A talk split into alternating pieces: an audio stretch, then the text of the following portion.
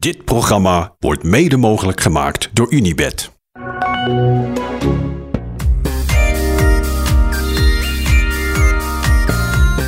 Ellen, wie wint de Tour? Demi Vollering. Echt? Ja, is wel een beetje voor de hand liggend na dit voorjaar natuurlijk. Ja. En Annemiek is wel echt hard in aantocht, denk ik. En de vraag is, eh, ja, is het genoeg? Het wordt sowieso een mooie strijd. Maar ik moet zeggen dat ik toch eh, Demi nog betere kansen geef dan Annemiek. Toch, dat vind ik toch wel interessant. Is het een beetje een duel? En dan gaan we, gaan we uitleggen wat we gaan doen. En, en dat we samen een, elke dag een podcast maken. Maar is het een beetje een, een, duel à la en Pogacar? Ja, vooraf wordt natuurlijk alleen maar over Demi en Annemiek gesproken. Er wordt niet heel veel rekening gehouden met andere concurrenten. Eh, die zijn er wel, maar ja, goed, moet wel, moet wel echt iets geks gebeuren. Willen die echt de Tour gaan winnen, denk ik. En uh, ja, in die zin zijn het echt twee topfavorieten die, ja, die wel erg aan elkaar gewaagd zijn. Of tenminste, ja, in het voorjaar bleek Demi steeds net wat sterker, maar kon Annemiek haar ook wel weer verslaan in de Vuelta. Dus ja, uh, ik heb er gewoon heel veel zin in eigenlijk.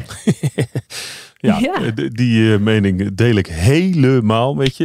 Uh, wat gaan we doen? We gaan elke dag een podcast opnemen. Dat doen we samen, jij en ik. Um, en dan gaan we nou, over de actualiteit praten. En natuurlijk vooruitblikken op uh, de komende etappen. En dan is er s'avonds nog een In het Wiel podcast. En dan is Thijs aan de beurt. En als Thijs niet kan, dan vraag ik of jij nog een keer wil invallen. Maar dat zien we dan wel weer. Um, Precies. Hoe belangrijk is na een, wat mij betreft, schitterende eerste editie, laten we het zo maar even noemen, vorig jaar. Uh, hoe belangrijk is die tour inmiddels op de, op de kalender? Ja, wel zo belangrijk dat eigenlijk andere wedstrijden er een beetje bij vervagen. Dus de Tour was vorig jaar zo'n doorslaand succes. Dat nu de Tour is echt de wedstrijd van het jaar. Ja, natuurlijk heb je nog de kampioenschappen, de WK. Um, maar ja, daarnaast is dit gewoon echt de wedstrijd van het seizoen. Net als bij de mannen eigenlijk. En uh, ja, zelfs een Giro. Um, ja, die, die, wordt, uh, die staat nu lager in de ranking dan, dan ooit. Uh, ook een Vuelta. Het, het tipt allemaal niet aan deze koers. Nee, is dat fijn voor het, voor het wielrennen? Of, of vind je dat, is dat ergens ook jammer? Um, ik denk wel dat andere wedstrijden nog meer aandacht of aanzien zouden verdienen. Maar het is wel fantastisch dat er nu zo'n koers is waar iedereen zo laaiend enthousiast van wordt. En dat het vrouwenwielrennen hier echt mee op de kaart wordt gezet. Dus uh, ja, mij hoor, hoor je er niet over klagen in ieder geval. Nee, vind je het jammer dat je niet meedoet? Zeker, ja. Vooral omdat er dit jaar een tijdrit in zit. Dus uh, ja. ja, dat, uh, ja, daar had ik vorig jaar heel graag uh, of heel erg op gehoopt dat er een tijdrit in zou zitten. Die was er vorig jaar niet. En dit jaar wel. Dus nou, dat vind ik alleen maar super mooi dat die er is. Alleen, nou ja, doe ik even niet mee. Maar volgend jaar weer. Had je niet de neiging om toch even de fiets uit de schuur te pakken en die kant op te toch rijden? nog even, ja. Nou, ik heb het geprobeerd, maar het past niet meer zo goed. nee, dus dat, uh, nee, dat is niet echt... Uh, ik ga niet meer zo hard helaas momenteel. Zwanger de Tour op was geen goed idee. Nee, nee, ik denk niet dat ik binnen tijd binnen zou komen.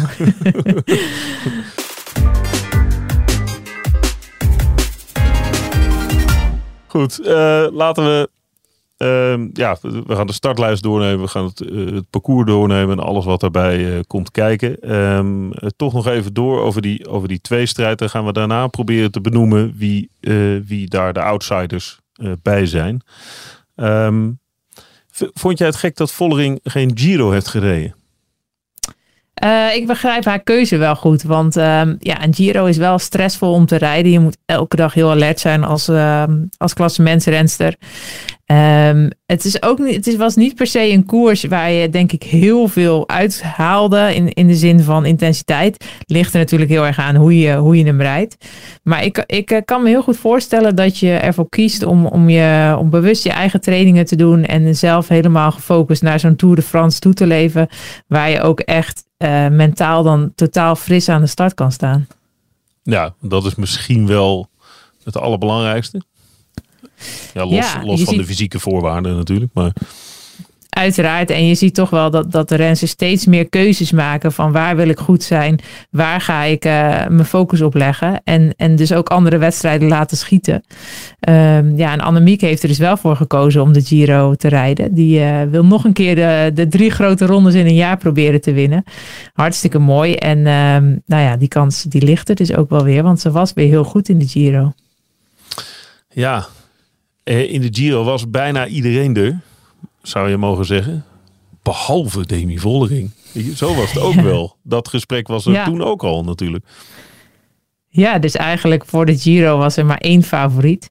En uh, ja, daar, dan, dan merk je meteen dat als Annemiek niet de concurrentie van Demi heeft. Nu had ze alsnog wel, uh, wel goede tegenstand in de Giro. Maar ja, de, de, de tweede plek in de Giro, daar rust een beetje een vloek op. Want we volgens uh, in twee in twee etappes viel de tweede plaats van het klassement uit. Dus uh, ja, toen op een gegeven moment bleef er echt weinig concurrentie voor Annemiek over. Maar ja, zij bleef wel op de fiets zitten en dat is ook uh, part of the job. Ja, scheelde overigens in de Gio nog best wel weinig in dat gekke bochtje. Ja, precies. ze viel wel, maar ze hield er gelukkig niet zoveel uh, aan over als Elisa Longo die, die wel hard viel in de Giro. Ja, die wel echt goed was. Die zeker heel goed was, ja. Echt, uh, denk haar topvorm al in de Giro bereikte. Ze gaf zelf aan van, uh, ik wil mijn topvorm in de, in de Tour bereiken. Dus die is nog niet in de Giro. Uh, maar ja, dat is niet altijd helemaal te plannen. Nou ja, vervolgens is ze natuurlijk hard gevallen en moest ze de Giro verlaten. Inmiddels is ze wel weer hersteld en oh, heeft ze alweer op hoogte getraind tussen de Giro en de Tour de France door.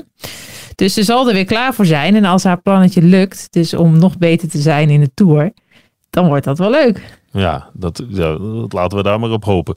Uh, is het zo dat, dat iedereen... Uh, ik heb duizend en één vragen voor je, maar daar hebben we een hele week voor. Ja, leuk. Um, is het zo dat, dat, uh, dat het merendeel van het peloton inmiddels op hoogtestage gaat? Of is dat toch nog weggelegd voor, voor een aantal? Nee, bijna iedereen is wel op hoogtestage geweest. Of in ieder geval de rensters die voor het klassement gaan. Uh, en ook heel veel die niet voor het klassement gaan. Het is, het is bijna een trend, denk ik. Uh, ja, als je niet op hoogtestage bent geweest, dan uh, hoor je er niet helemaal bij. Um, ik snap heel goed dat je voor, voor een Tour de France als deze, als je daar voor het klassement gaat, dan moet je denk ik wel op hoogtestage. Ik denk dat dat echt een must is. Zeker omdat, ja, er wordt, ja, we gaan het straks over de etappes hebben. Mag hoor. Maar ja, ja, nou, ja, in ieder geval de zevende etappe, die finisht op 2100 meter hoogte. Dus ja, dan moet je ook gewend zijn aan, aan dat soort hoogtes. En, uh, en als je veel klimkilometer in je benen hebt, is dat sowieso, uh, ja, ga je daar sowieso van profiteren. Dus ja, daarvoor moet het eigenlijk wel. Maar het ja, ik denk zelf ook wel eens van het, echt het hele peloton gaat op hoogte. En ik denk niet dat, dat, dat het voor iedereen per se heel gunstig is. Maar ja, dat moet iedereen lekker zelf weten. Nee, leg eens uit. Waar, waarom, is, waarom zou het niet gunstig zijn? Nou, kijk, ik denk uh, bijvoorbeeld uh, als ik gewoon naar mezelf zou kijken. Ja, zo'n zo'n etappe naar de, over de Tourmalet, naar 2100 meter. Ja, ik zou daar niks, uh, niks klaarspelen, dus ik hoef daar ook niet op te focussen. Um, ik ben geen klimster, ik ben tijdrijdster. ja, waar liggen mijn kansen? Waar liggen mijn, mijn, mijn, mijn sterktes? Ja, dat is niet op de klimmen en niet in het hooggebergte. Dus um, ja, ik vind dat ik mezelf beter heb, kan voorbereiden op, uh, op laagte en, en, en hoge intensiteit kan trainen. Dat ik, um, dan dat ik op een berg ga zitten. Ik heb het al veel geprobeerd, maar ik heb er ook nooit echt profijt van gehad. Dus uh, ik ben erachter dat het ja, voor mij gewoon niet echt is weggelegd. Ik wist helemaal niet dat dat bestond, joh. Dat, je, dat het ook geen profijt kan hebben. Nee, dus dat is, dat is een beetje het beeld wat heerst. Iedereen moet op hoogtestage en dat is altijd goed. Nou, ik denk dat ik wel uh, 10 of 15 hoogtestages in mijn leven heb geprobeerd. En elke keer maar dacht, ja, maar dat moet, want dan uh, krijg ik een speciaal effect. Een extra rode, rode bloedlichaampjes. Maar keer op keer blijkt dat het voor mij geen effect heeft en dat ik er niet, niet harder van ga fietsen. En als ik gewoon een heel goed trainingskamp op, uh, op laagte ga doen en daar wel mijn intensiteit en mijn tijd in kilometers kan maken, dan, ja, dan ben ik altijd veel beter als dat ik uh, drie weken op een berg ga zitten. Wat ik overigens wel heel leuk vind, want het is ook wel lekker om in de bergen te zitten. Maar uh, ja, ik ben erachter dat dat voor een type als, als mij niet werkt. Wat geestig. Dat heb ik, dat heb ik nooit. Ik dacht dat dat automatisch voor iedereen uh, zo werkt. Ja, dat denkt de rest van peloton ook volgens mij. Maar ik ben benieuwd. Ik denk niet dat ik helemaal een uitzondering ben. Ik denk dat er nog wel meer rensters in de loop van hun carrière een keertje op terugkomen. Maar er is wel wat veranderd. Want ik kan me nog herinneren dat een paar jaar geleden uh, Annemiek van Vleuten echt een van de weinigen was. Die, ja. uh, die op hoogte ging en dat ook nog zelf moest financieren in die periode. Dat is wel echt anders dus. Zeker. Um, ik denk dat er nog steeds best wel veel rensters zijn die het zelf moeten organiseren en moeten, ja, moeten regelen en ook moeten betalen. Um, maar er zijn ook ploegen die het nu vanuit de ploeg al faciliteren. En um, ja, daarnaast is het wel zo dat Annemiek natuurlijk ook echt als voorbeeld wordt gezien. Dus alle renners denken, ja, wat zij, uh, wat zij doet, dat wil ik ook wel. Ja, wat moet ik daarvoor doen? Ja, blijkbaar op hoogte, want dat, dat, zij gaat altijd op hoogte. Dus het is ook een beetje een kopiemodel, denk ik. Ja. Ja, zij gaat natuurlijk ook op hoogte omdat het daar haar tweede huis staat, zoals altijd zegt. In die video voelt ze zich ook heel lekker. Dus het is voor haar ook echt een mentaal element natuurlijk. Maar... Ja, precies. En het is ook wel, ik moet zeggen, ik vind het zelf ook heel prettig om in de bergen te zijn. Het is heel rustgevend en het is makkelijk, of makkelijk trainen. Dat klinkt een beetje gek, maar uh, je maakt makkelijk uren. Als je op het vlakke gaat trainen, dan duurt een uur uh, voor je gevoel veel langer dan dat je een uur een klim oprijdt. dus uh, ja, het is ook, ik vind het ook heerlijk om in de bergen te trainen eigenlijk. Alleen ehm, ja, moet je denk ik heel goed kijken wat je, wat je specifieke doelen zijn en of het daarbij aansluit. Maar voor Annemiek is het in ieder geval een gouden formule. En, uh, ja, en, en wat je zegt, zij voelt zich daar ook echt als een vis in het water. Dus dat, dat is denk ik ook heel belangrijk. Dat je je mentaal ergens op je plek voelt. Ja, dat je kan opladen tussen voor haar dan een Giro en een, en een Tour. Ja, en dat, eh, dat zegt zij dan altijd van ik ga terug naar Livigno en ik ga mijn batterij opladen. En vervolgens uh, gaat ze 7,5 uur trainen op een dag. en ik denk dat elke normale sterveling zou denken van opladen, wat is dit nou? Maar ja, ik, ik, uh, ik begrijp wel wat ze ermee bedoelt. In haar hoofd kost haar dat weinig mentale energie. Stel dat zij in Nederland 7 uur zou gaan trainen, dan zou ze helemaal op zijn. En daar kan ze genieten van de omgeving en, uh, ja, en de training in zichzelf. Ja.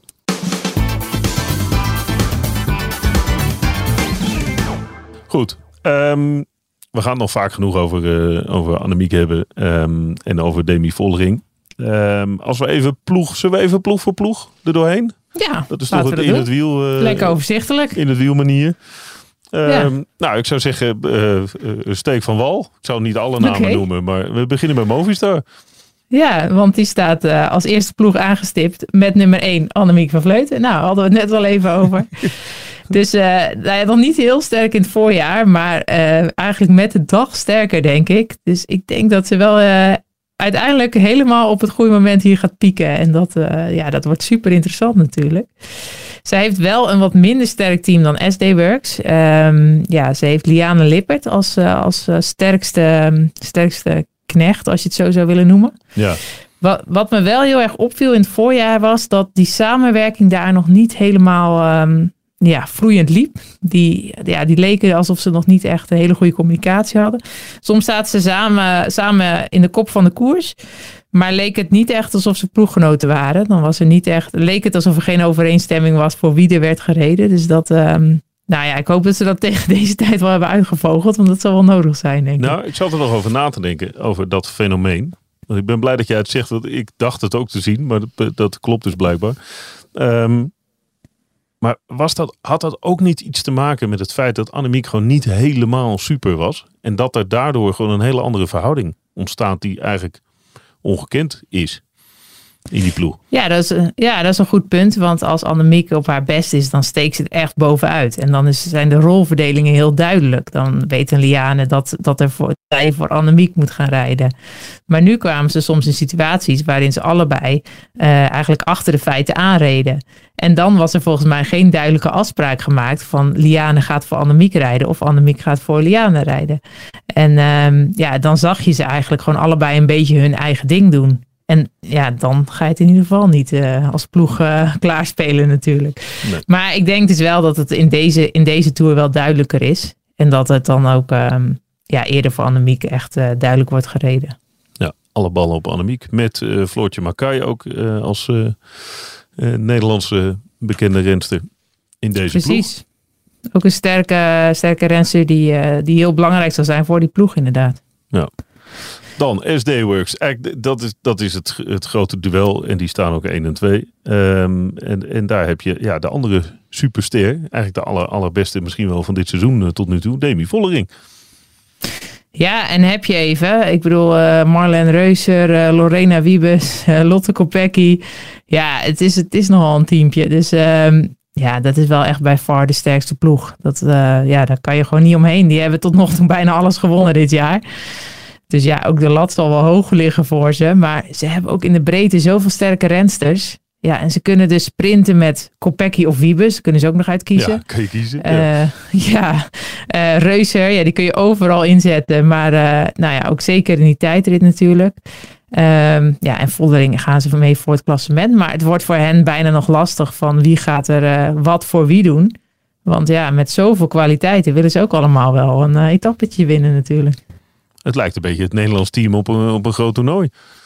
ja, bijna wel, ja, inderdaad. Toch? Zo nou, sterk? ja, ja, en in de media zijn ze wel heel duidelijk dat het klassement van Demi echt op nummer 1 staat. Dus dat, uh, dat lijkt me ook echt hun prioriteit. Maar goed, uh, ja, wat gaan ze doen in lastige sprintaankomsten? Wordt het er eentje voor Kopecky of voor Wiebes? Uh, ja, wat, wat gaat de rol van Reuser zijn? Ehm, die heeft wel al uh, in, in het afgelopen voorjaar twee etappekoersen kunnen winnen. De Ronde van Zwitserland en uh, eentje in het Baskeland. Denk ook wel een beetje met het oog op van, nou die krijg jij nu. Dan moet je straks weer voor mij werken. Uh, want ja, die heb je gewoon heel hard nodig, zo'n zo'n renster. Ja, ja je ziet ook de wisselwerking op het moment dat Royser wint.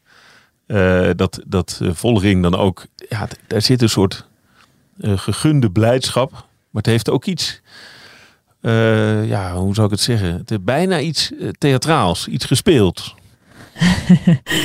ja, nou, het, is, het, is, ook heel professioneel, denk ik, om het zo te doen. Want uh, ja, uiteindelijk heb je elkaar nodig op de juiste momenten.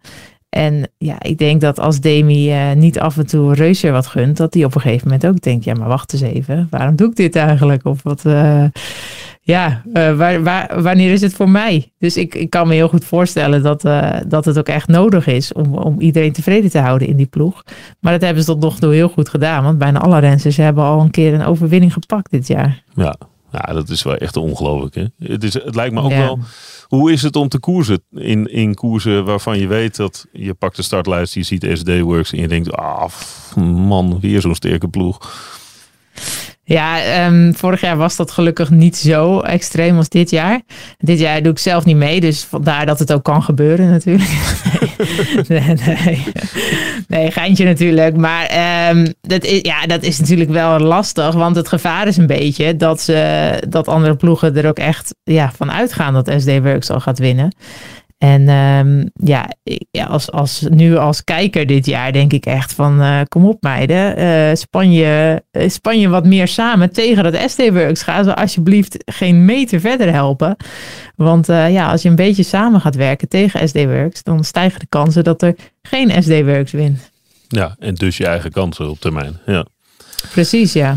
Oké, gaan we naar de nummer drie van vorig jaar de Nivea Doma van Canyon SRAM Racing. Ja, uh, leuke ploeg, zeker Canyon SRAM, maar ze winnen eigenlijk uh, bizar weinig.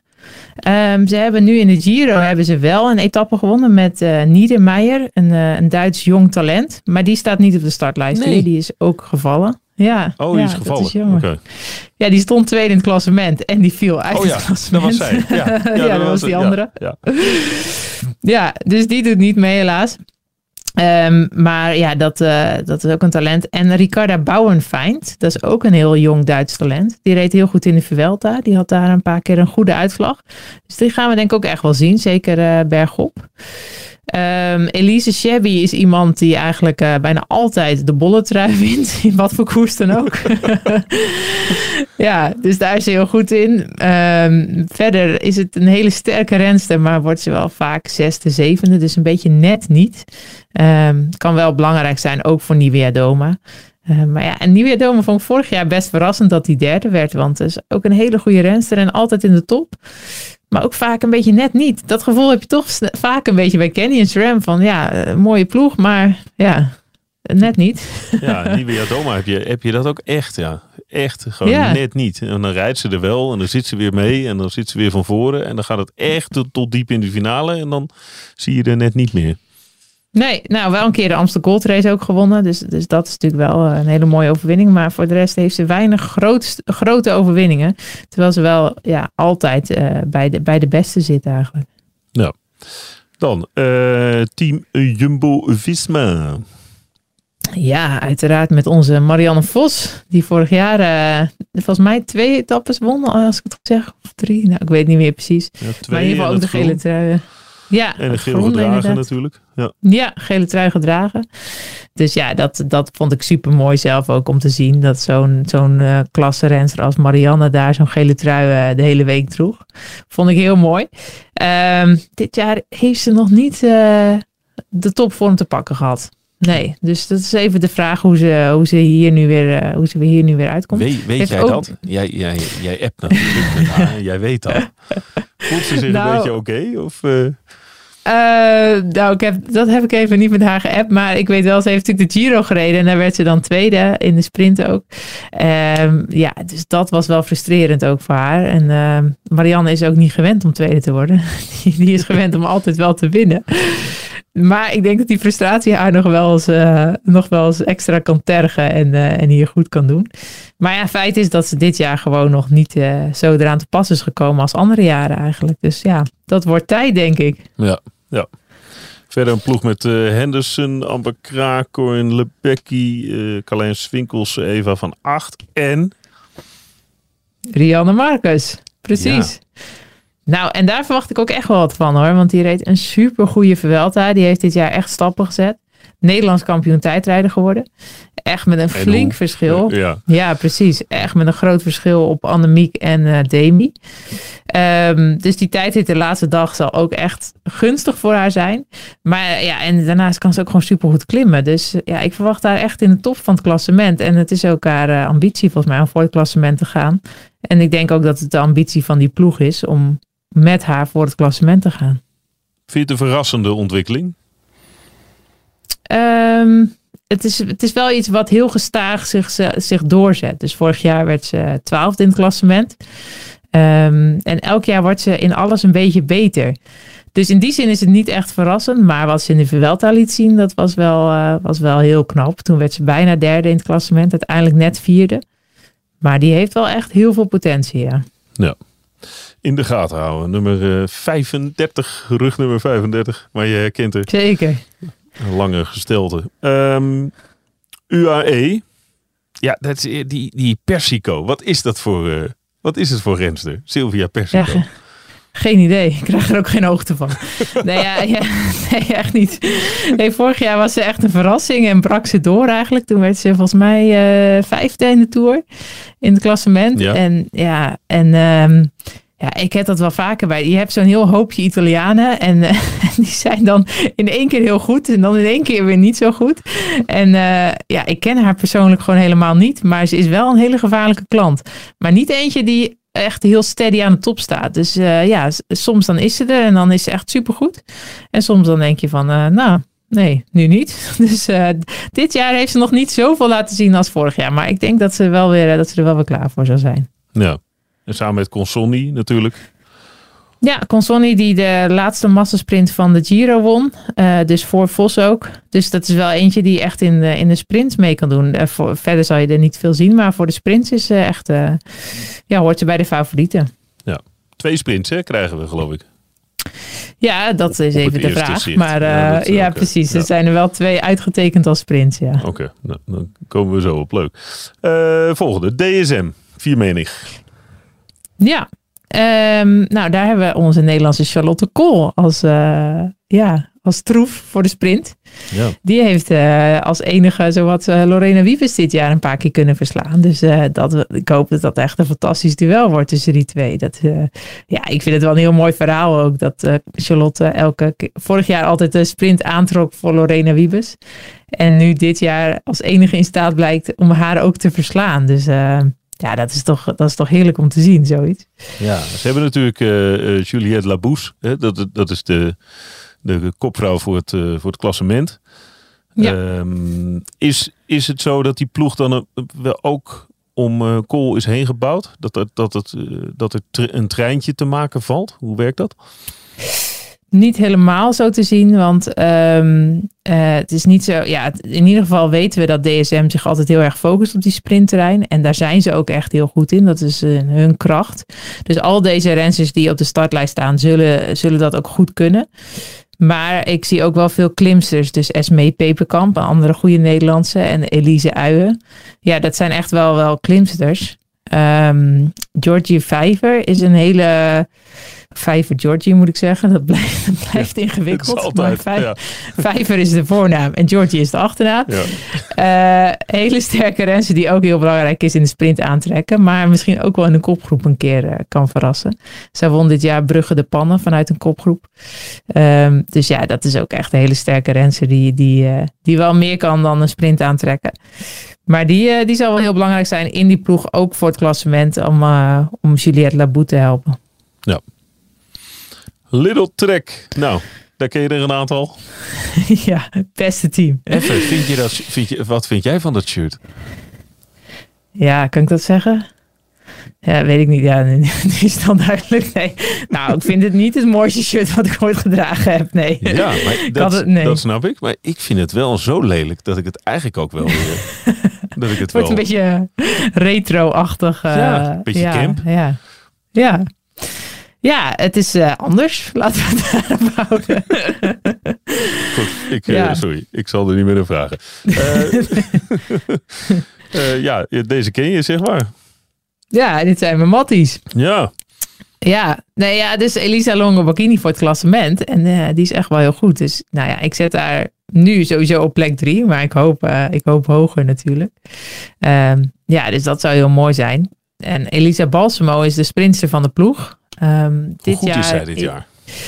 Ja, nog niet echt top dit jaar. Ze is een paar keer tweede geworden. Een paar keer net niet. Oh ja, achter Wiebes dan ook. Dus um, ja, die heeft ze nog niet kunnen verslaan. En vervolgens is ze in, uh, in Londen, in de World Tour wedstrijd in Londen, is ze heel hard gevallen. Heeft ze de kaak gebroken. En moest ze ook aan geopereerd worden. En nu heeft ze echt een lang revalidatietraject achter de rug. En nu is ze er wel weer klaar voor om hier weer te, van start te gaan. Maar ja, de vraag is wel een beetje ja, hoe goed is ze? Want ze was dus al niet top voor ze viel. En nu heeft ze dit gehad. Dus um, ja, ze, gaat, ze gaan in de sprint wel echt voor Balsamo. Dan hebben ze bijvoorbeeld ook Sanguinetti, Ilaria Sanguinetti als, uh, als, als vaste aantrekster voor Balsamo. Maar um, ja, het is echt een beetje een vraagteken. Ja, en je hebt hier naast uh, Elisabeth Denjen, de, de winnaar van uh, Parijs-Roubaix ja. Um, Lucinda Brand is een debuut. Precies. Ja, die heeft vorig jaar niet meegedaan. Uh, vorig jaar deed ze bewust niet mee, omdat ze al voor, uh, voor de cross in de voorbereiding was. En toen dacht ze toch wel, oh, dit is toch wel heel gaaf, die Tour de France, denk ik. Dus dit jaar heeft ze wel ingelast. En nou, ik weet zeker dat ze het ook heel gaaf gaat vinden. En, en Lucinda is een hele belangrijke schakel in de ploeg. Want um, Lucinda is eigenlijk altijd de, weg, de wegkapitein, of de koerskapitein. En ja, die, um, die heeft heel veel koers in zicht en die kan, dat, die kan zo'n ploeg echt goed leiden. Dus um, ze is wel heel belangrijk voor de ploeg. Ik weet niet, ze kan hopelijk een keer in een, eh, in een uh, ontsnapping komen. Want ze heeft net de Baloise Ladies Tour gewonnen. Dus de vorm is, weer, uh, is echt weer goed. Ook zij is op hoogtestage geweest in Livigno met de ploeg. Um, dus ja, ik denk dat ze er helemaal klaar voor is. En ik hoop voor haar dat ze een keer in een mooie ontsnapping kan komen. Ja, mocht dat niet zo zijn, dan is ze sowieso heel belangrijk voor de rest van de ploeg. Ja, ja die ontsnapping, maar daar komen we zo wel op. Dus, dus de, daar liggen natuurlijk wel een paar kansen. Om dat ja, uh, ja zeker. Ja. Ik heb wel ervaren, ook vorig jaar, dat het wel heel moeilijk is om in zo'n ontsnapping te komen in de Tour. Dat iedereen dat dan eigenlijk wil. Dat er weinig ruimte is. Je ziet het ook bij de mannen, dat het echt heel moeilijk is om, om zo'n te forceren.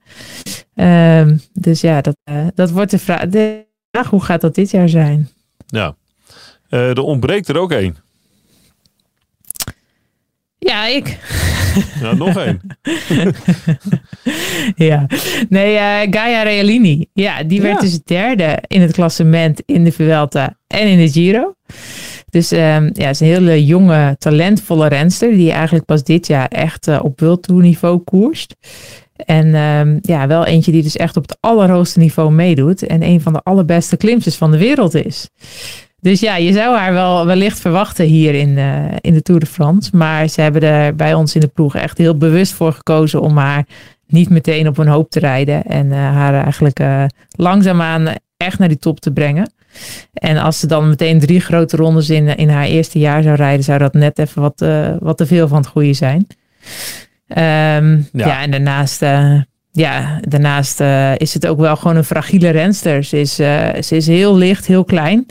Dus ja, ook daarin moet je rekening mee, met, mee houden met hoeveel koersdagen zo'n renster aan kan. En zeker op een jonge leeftijd. Ja, ja, dat is natuurlijk wel belangrijk. Ik zag nog een soort scenario voor me. Dat ik dacht, laat er nou gewoon dagenlang niks doen. En dan, eh, dan vliegt ze zo omhoog tegen Aspen en Tourmalet combinatie. Ja, nee, ja, dat had wel heel leuk geweest. Ik was zelf ook wel heel benieuwd hoor, hoe ze hier in dit geweld zichzelf staande zou kunnen houden. En ik denk zij zelf ook wel. Maar ja, dit is echt al in, in januari zo besloten. En ik was ook nog wel benieuwd van, zullen ze dat alsnog misschien wijzigen? Omdat het zo bizar goed ging dit jaar. Ja. Maar nee, ze houden daar toch, uh, toch aan vast. Is ook wel goed, hè? Eerder wat beschermender dan uh, iemand Zeker, ik vind, het, uh, ik vind het wel echt voor, voor de ploeg ook spreken. Want ja, het is makkelijker om zo'n renster natuurlijk gewoon daar neer te zetten en te denken, nou, misschien kunnen we er wel succes mee boeken. Maar ze hebben er wel echt een lange termijnvisie mee. FDG. En, wie, we ook, oh, ja? ja? wie we ook nog missen bij Lidl Trek is uh, Shirin van Androoy. Ja. ja, die won vorig jaar de jongere trui. Waarom is ze er eigenlijk niet? Uh, ja, die heeft dus dit jaar ervoor gekozen om de Giro te rijden. En de Tour dan over te slaan in, in, in overleg met de ploeg ook. Um, ja, dus dat, dat, ja, zo worden die programma's samengesteld. En zij heeft in januari uh, heeft ze met de ploeg in overleg besloten van de Giro wordt mijn hoofddoel en daar wil ik goed zijn. Uh, ja, dat heeft helaas net niet helemaal uitgepakt voor haar zoals ze dat voor ogen had. Maar ja, in ieder geval um, ja, heeft zij er bewust voor gekozen om dit jaar dan de Tour niet te rijden. Nou, dat is vanuit haar dan een goede keus. FDG. FDG, ja. Nou, dat is ook echt een sterke ploeg. Met uh, mijn Deense vriendin Cecile Ludwig. Um, ja, die... Uh, ja, die eerlijke podcast wordt dit. Ja. ja. Cecile die vorig jaar een etappe heeft gewonnen. Waar ik in het voorjaar een beetje uh, trammeland mee heb gehad. Omdat ik uh, me iets wat negatief had over koersstijl had uitgelaten. Ja. Maar goed, dat, daar heb ik uh, voor gezegd. Oftewel, sorry. Dus ik hoop dat het vergeten en vergeven is. um, ik heb uit betrouwbare bron begrepen dat ze heel blij is dat jij niet meedoet. Hè? Ja.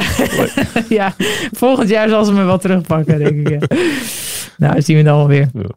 Nee, maar die, um, ja, die had in ieder geval vorig jaar een etappe gewonnen. Wat toen ook redelijk verrassend was, want ze wint niet heel vaak. Ze zit heel vaak ook van voren, maar uh, ja, um, ja, ze wint niet zo heel vaak. En wellicht uh, dit jaar weer zo'n verrassing. Maar niet iemand die je meteen als, uh, als een favoriet opstelt. Ook iemand die een beetje in die top 6, 7, 8 zo een beetje plaatst eigenlijk. Ja. ja. Ja, ze won natuurlijk die uh, champagne rit.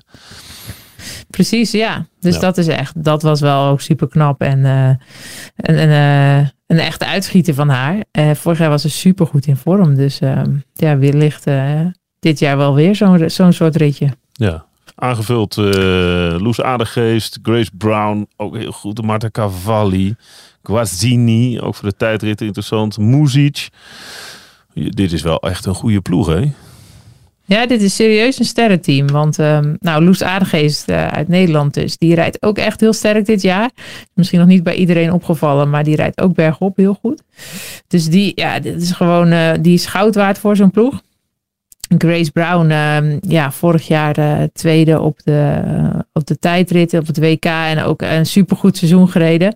Hele sterke renster, die ook, ook echt haar ritten wel meepakt in allerlei etappekoersen. Uh, die moet je echt geen meter geven in de finale, want dan, uh, dan is ze gewoon weg. Dus die ja, is echt een supersterke renster. Niet meteen één voor het klassement, maar wel één voor een ontsnapping of een rit. Ja. En ook één die, uh, die het klassement kan bijstaan van, van Ludwig. Ja, en Cavalli, dat was vorig jaar eigenlijk de allergrootste uitdager van Annemiek.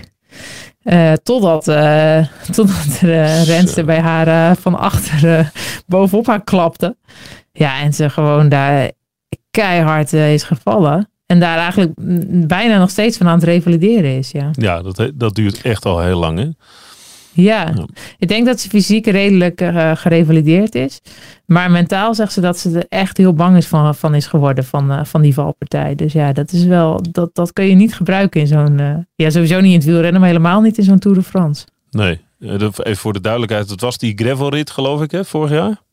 Nee, het was de tweede rit al. Was het de tweede? Oh ja. En toen was er een valpartij. En toen reed de Australische kampioen van vorig jaar. Ja. Die reed echt met een noodvaart op de gevallen rensters in. De dwars doorheen. En ja, daar, dwars doorheen, ja. En daar lag zij bij. Precies, en, en ik, ja, ze, ik weet niet meer precies wat ze allemaal hadden, maar uh, wel echt hele zware verwondingen en naar het ziekenhuis afgevoerd en uh, echt dagen in het ziekenhuis gelegen ook. En tijden, echt maanden niet kunnen fietsen door, door die valpartij. Dus ja, dat, dat was echt, uh, ja, dat was een hele ongelukkige valpartij. Ja. Ja, bleh. bleh. Ja. Een kutsport. Ja, dat, dat hoort helaas ook bij de Tour. Ja. ja, het zal weer heel nerveus worden. Ja, dat was het vorig jaar natuurlijk ook. Ja. ja. Um, en Muzic, de Française. Ja, ook een hele goede klimster. Ook iemand die echt wel aan het doorbreken is. En die, um, ja, die, die denk ik echt dus wellicht een etappe zou kunnen winnen. Niet in het klassement denk ik meteen met de allerbeste meedoet. Maar wel, uh, die, gaan we, die gaan we wel veel van voren zien sowieso. Ja. En Guazzini ook, ook een hele goede tijdrijdster, jonge renster. Vorig jaar, ik geloof, vierde in het jongerenklassement. Maar die, ja, die um, werd ook Euro of, uh, wereldkampioen uh, onder 23 in de tijdrit. En um, ja, ook uh, ja, gewoon een, een hele sterke renster in de breedte eigenlijk. Die rijdt ook op de baan, toch? Klopt, ja. Ja, ja ook in de ploegenachtervolging. Ja. Ja, veel van die Italiaanse rensters die komen uit het baanwielrennen. En dat uh, is wel een hele goede leerschool voor ze. Ja. Goed. Um, ja, kijk, om nou het hele rijtje door te nemen, dat is voor deze podcast ook wel een beetje overdreven. Het wordt wel een hele lange podcast. Ja, dat wordt een hele lange podcast. Uh, misschien moeten we gewoon een paar namen van. Uh, ik heb bijvoorbeeld IF, heeft uh, Veronica Ewers. Ja, ook die reed heel goed in de, in de Giro. Um, is iemand die ook kort in het klassement eindigde, maar ja, die nog net wat te licht is voor, voor het echte hoge berg om echt mee te gaan met de kleppers. Maar die wel heel ver kan komen, ja. Ja. En daar zeker de kopvrouw is. Ja, oké. Ja, voor IF. En je hebt natuurlijk Alison Jackson voor, voor de liefhebbers bekend. Want die won uh, vrij verrassend Parijs-Roubaix dit jaar. Precies. En ook heel goed op TikTok. Nou ja, die, dat is hele, op TikTok. Ja, ja, dat was echt een fantastische overwinning. Ja. dat was heel gaaf om te zien. Maar verder eigenlijk niet een renster waar je heel veel rekening mee hoeft te houden. Ze nee, kan een keer een uitschieter hebben, maar niet iemand die, uh, die je meteen vooraan verwacht. Nee. Uh, nou, noem maar nog eens een paar. Uh, Mavi Garcia van Liv Racing, die is daar de kopvrouw. Er reed ook een goed klassement in de Giro. Uh, goede klimster altijd en altijd van voren. In, op de langere, langere beklimmingen. Van uh, AG Insurance Soudal Quickstep hebben we Ashley Moolman Pasio. Die uh, ook al 37 is, als ik het goed zeg. Ja, zeker. Maar die nog weer, ja, nog weer heeft bijgetekend. Dus dat is wel een. ja, die, die doet ook al jaren mee op het allerhoogste niveau. En zeker in dit soort koersen, dan zie je haar gewoon met de beste meeklimmen. En ehm, ja, vorig jaar race ze nog bij SD Works dit jaar kan ze meer voor de eigen kans gaan. Dus uh, benieuwd hoe dat gaat uitpakken. Um, even kijken bij ja, Phoenix de Koning hebben we nog Jaren Kastelein. Uh, ja. Onze Nederlandse, die ook heel goed kan klimmen.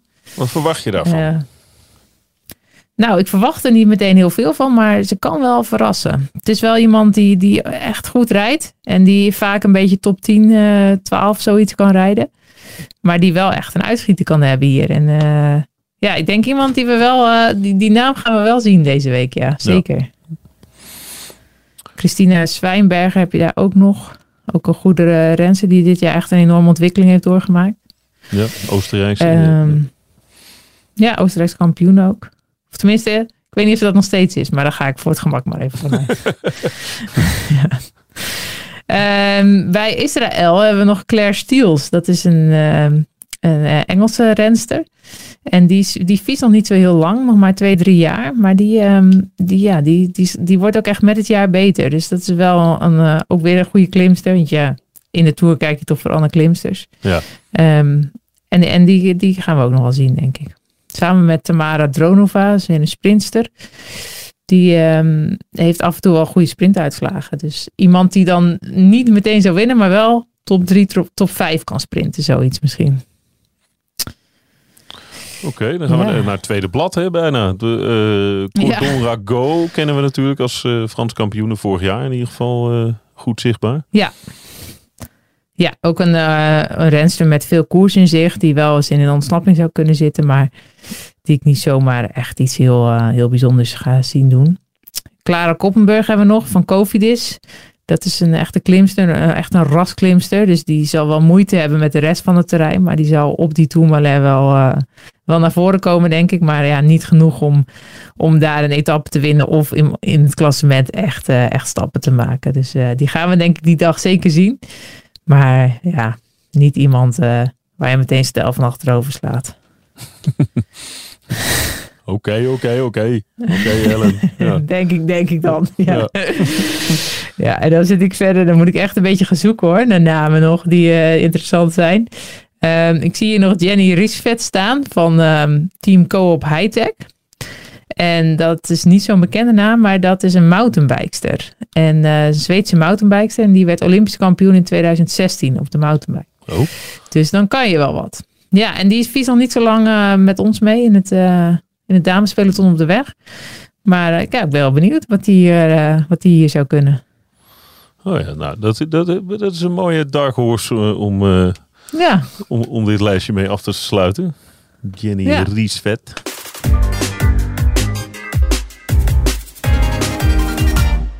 Nu het parcours. Ja. Want wat voor een. Als je het, als je het even van, van A tot Z bekijkt. Hè, we starten in uh, Clermont-Ferrand. Uh, daar vindt eigenlijk de Grand Départ plaats. En uh, we eindigen in Po met een tijdrit. Wat, wat, voor een wat voor tour is het? Um, nou ja, de eerste vijf, zes dagen zijn eigenlijk allemaal um, etappes waarin het klassement nog niet heel erg gemaakt gaat worden, denk ik. Dus dan is zal het allemaal nog dicht bij elkaar zitten. En dan echt de laatste twee dagen, daar pas wordt echt het verschil gemaakt. En daar pas wordt echt het klassement uh, vormgegeven, denk ik. Dus dat is, dat is wel heel leuk als, als volger natuurlijk. Dat het tot het laatste toe spannend gaat blijven in ieder geval. Ja, het zwaartepunt qua klimmen ligt natuurlijk in die, je zei het al, zevende etappe. Uh, 90 kilometer. Uh, van uh, Lannemezang naar Tourmalet. En daar zitten ook nog eens even de Aspen. Ze doen de klassieke combinatie Aspen-Tourmalet. Ja, ja in, die, in die zin ben ik wel blij dat ik, vandaag, dat ik dit jaar niet meedoe. Want uh, ik zou hier niet heel blij van worden van deze etappe. Ja, lood, lood zwaar. En uh, ja, daar gaat de beste klimste winnen. En waarschijnlijk uh, degene die daar wint, die wint de Tour de France dit jaar. Ja, zo, zo gaat het zijn. Want dat, dat is minutenwerk natuurlijk. Ja. Dat, dat lijkt me, ja, tenminste, het is heel, uh, het is echt spannend van hoe gaat die verhouding Vollering van Vleuten zijn. Um, maar ik denk dat die tijdrit, dat die daarin niet meer het verschil gaat maken. Dat ze daarin redelijk dicht bij elkaar kunnen zitten. Um, maar dat in die, uh, ja, in die, in die enorme bergrit uh, gaat het verschil echt gemaakt worden. Ja, kunnen we ergens in die etappes die daarvoor zitten een aankondiging zien van hoe de verhoudingen liggen? Er zit er ergens een klim waarvan je denkt, ja, nou, als iemand daar gas geeft. Um, nou, etappe 2 en etappe 4 zijn in ieder geval wel echt uh, lastige etappes. Uh, zeker etappe 2 is ook, de finish is ook omhoog. Dus daar kunnen we misschien al wel al meteen al een voorproefje zien van wie is er goed en wie, wie gaat er in het klassement meedoen. En etappe 4 is een hele lange etappe. Uh, met heel veel klimmetjes in de tweede helft van de etappe. Ja. Dus daar, ja, daar kan je ook wel echt wat, uh, wat, een klein beetje denk ik wat gaan zien. Alleen zijn het wel veel korte, kortere klimmetjes met smalle wegen. En ja, dat is misschien niet meteen ideaal voor Van Vleuten. Die heeft wel echt, echt een parcours nodig waarop het gewoon uh, een slijtageslag is. En ja, ik weet niet of etappe 4 dat, of dat echt al uh, haar uh, op het lijf geschreven is. Maar ik denk dat we daar wel een beetje kunnen zien hoe de, hoe de kaarten ervoor staan. Ja, als je niet hoe goed bent, dan zie je het in ieder geval waarschijnlijk. Ja, precies. Ja, ja en er kan natuurlijk sowieso altijd uh, heel veel gebeuren al in die zes etappes voordat, voordat het finale weekend ja, plaatsvindt. Er kunnen al valpartijen en weet ik wat allemaal plaspauzes, weet je, noem het maar. Alles kan gebeuren natuurlijk. Ziektes, zeker, ja. Ja, dus um, het is, het, ja, die, die etappe 7 wordt, uh, wordt natuurlijk het hoogtepunt, maar wie weet wat daarvoor allemaal gaat gebeuren. Ja, is daar nog wel eens over gesproken op, op een uh, nieuwjaarsborrel van de, van de ploeg? Over die, uh, over die eerste dagen van Annemiek van Vleuten? Vorig jaar. Nou, nee, eigenlijk niet zo. Nee? Nee, we zijn daar vooral met uh, teambuilding bezig bij Team NL. dus uh, daar wordt daar niet echt over gesproken. Nee, maar ja, ik denk wel, ik dacht het vorig jaar al in de Tour. Ja, als we nu als ploegen, als concurrerende ploegen van Annemiek samen gaan werken, ja, dan kunnen we hier wel echt wat proberen. Maar ja, dat, dat leek niet, het kwam niet erg van de grond op dat moment. En dat was wel een gemiste kans uit, achteraf. Ja, enorm. Ja. Het werd daardoor ook wel, het werd heel fascinerend ook. Het gaf wel een soort uh, extra dimensie aan die eerste dagen. Ja, nou, ik kan me nog goed herinneren dat in die gravelrit dat ze echt niet, uh, niet zo lekker erbij reed. En dat wij dat ook door de, de koersradio doorkregen. En dat ik al echt uh, op kop ben gereden, ook voor mijn ploeg. En dat ik SD-Works ook vroeg van nou meiden, ik denk dat we door moeten rijden. Maar ja, die, die wilde toen niet meewerken. En dat, uh, ja, dat, dat kon ik met mijn pet niet bij. Maar vervolgens wonnen ze wel die etappe met Marlen Reuser. Dus ja. goed, uiteindelijk uh, trekken ze sowieso aan het langste eind in die zin. Maar ik denk dat als ze met Demi voor het klassement wilden gaan, dat ze, dat ze daar echt wel in ieder geval van die situatie gebruik hadden moeten maken. Ja, denk je dat dat meer erin zit dit jaar? Dat, dat er uh, tactisch misschien wat anders uh, gekoerst gaat worden? Nou, in het voorjaar hebben we dat nog niet erg gezien eigenlijk. Nee. toen was SD Works enorm dominant natuurlijk. En toen leek het alsof iedereen zich daar heel makkelijk bij neerlegde. Van nou, prima, SD Works winbaar. Ehm, dus ik hoop dat we dat nu wel wat meer gaan zien, ja. ja.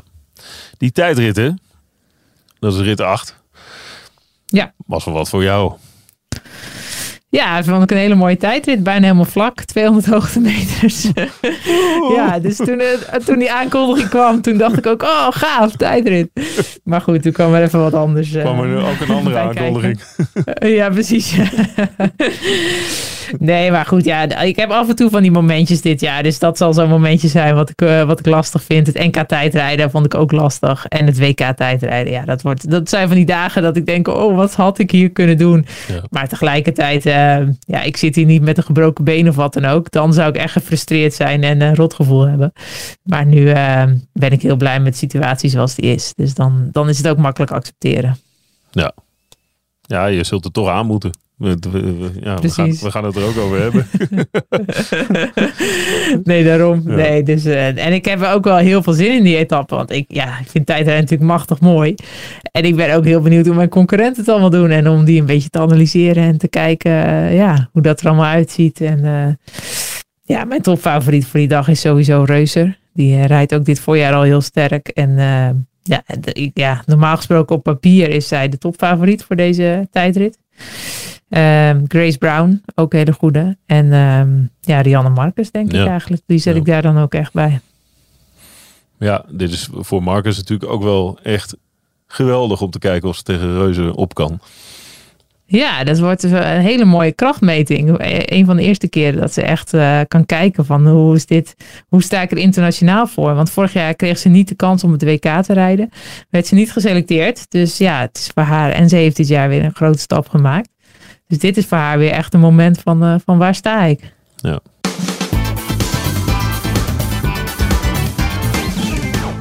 Nou, mooi. We gaan het uh, één voor één uh, bespreken de komende dagen, etappe voor etappe. Dan laten we niet al te veel uh, weggeven. Maar die eerste, zullen we de eerste nog even bespreken? Want dan, dan ja, weten mensen wat ze kunnen ver, verwachten. Clermont-Ferrand, Clermont-Ferrand. Het is 124 kilometer.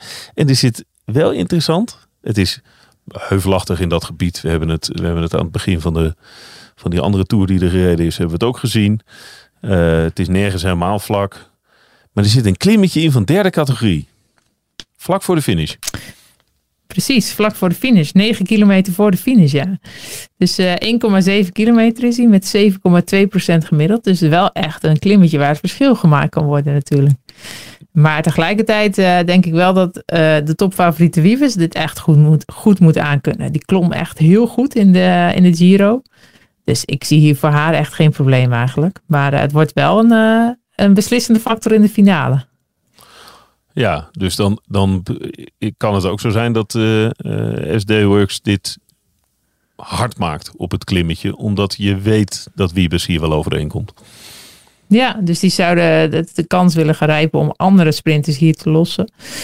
Um, nou vraag ik me wel af, ja, wie ga je echt los? Nou ja, wellicht een Charlotte Kool. Dat is de vraag, kan die dit ook aan? Um, ik denk dat Balsamo, als zij weer in goede vorm is, dat zij dit ook echt goed aan moet kunnen, zo'n klimmetje. Uh, Vos ook. Ja. Um, ja, dus in die zin zal het, zal het niet makkelijk zijn om, om sprinters te lossen. Maar uh, ja, ik denk zeker wel dat SD Works daarvoor gaat. Is en het... het is heel belangrijk om een lead-out te doen natuurlijk naar het klimmetje. En, uh, en je sprinters daar al van voren te hebben. Ja, de, de, de essentie. Daarna, uh, ja, het is slechts 9 kilometer. het ja. grootste deel afdaling en dan rol je, rol je Clermont, Clermont-Ferrand weer terug in. Um, is het ook een optie? Want jij zei, het, jij zei het net al even tussendoor. Het is uh, vorig jaar zo moeilijk gebleken om een echt goede vlucht ook uh, weg te laten rijden. Om die weg te, weg te komen. Ja. Zie je dat hier ook nog? Ja, uh, ik denk dat het zeker geprobeerd gaat worden. Want het is hartstikke. Ja, iedereen wil zich in de tour laten zien. Eerste dag, iedereen is nog fris. Ze willen er allemaal voor gaan. Maar ik zie het niet gebeuren dat een SD Works deze kans laat liggen om, uh, om een gele trui uh, weg, te, weg te geven, eigenlijk, uh, om het zo maar te zeggen. Want Lorena Wiebes is gewoon een topfavoriet voor deze rit. Dus ik denk echt wel dat die het zo gaan controleren dat, dat, er geen, dat een kopgroep geen kans krijgt om hier naar de streep te rijden. Hey, jammer. Ik hoopte nog even ja. hè, nog een beetje hoop erin te gooien. Ja, dit is, uh, ik, ik, denk het maar. Hè. Dus uh, ik bedoel, wie ben ik? Uh, ik, hoop dat ze, ik hoop ook dat ze mijn tegen, tegendeel bewijzen. Ja. Je bent de baas van deze podcast. Ah, Elke okay. ochtend. um, wij gaan elke dag, en dat wordt in de ochtend geplaatst, gaan we podcasten opnemen. negen dagen lang. Daar ben ik ontzettend blij mee. Ik vind het ontzettend leuk dat je, dat je dit wil doen. Um, en dan s ochtends is uh, met jou. S'avonds is uh, met Thijs. En dan uh, gaan we de hele tour lang gaan we dat doen. Precies. Tot morgen. Dankjewel. Tot morgen. Dit programma werd mede mogelijk gemaakt door Unibed. Luister naar Pitstop, Marijn Abbehuis en Arjan Schouten met het laatste nieuws uit de paddock. Ferrari zag je af en toe nog wel een beetje stuiten hoor. Nou, toch wel. Een heel panel 20 keer dat boek heen en weer laten lezen van voor naar achter en van achter naar voren. Ja, ja waar winnen ze niet twee, drie tienden mee? Kun je je bijna afvragen tegenwoordig. En Verstappen zou alleen wereldkampioen worden. Beluister hem in je favoriete podcast app.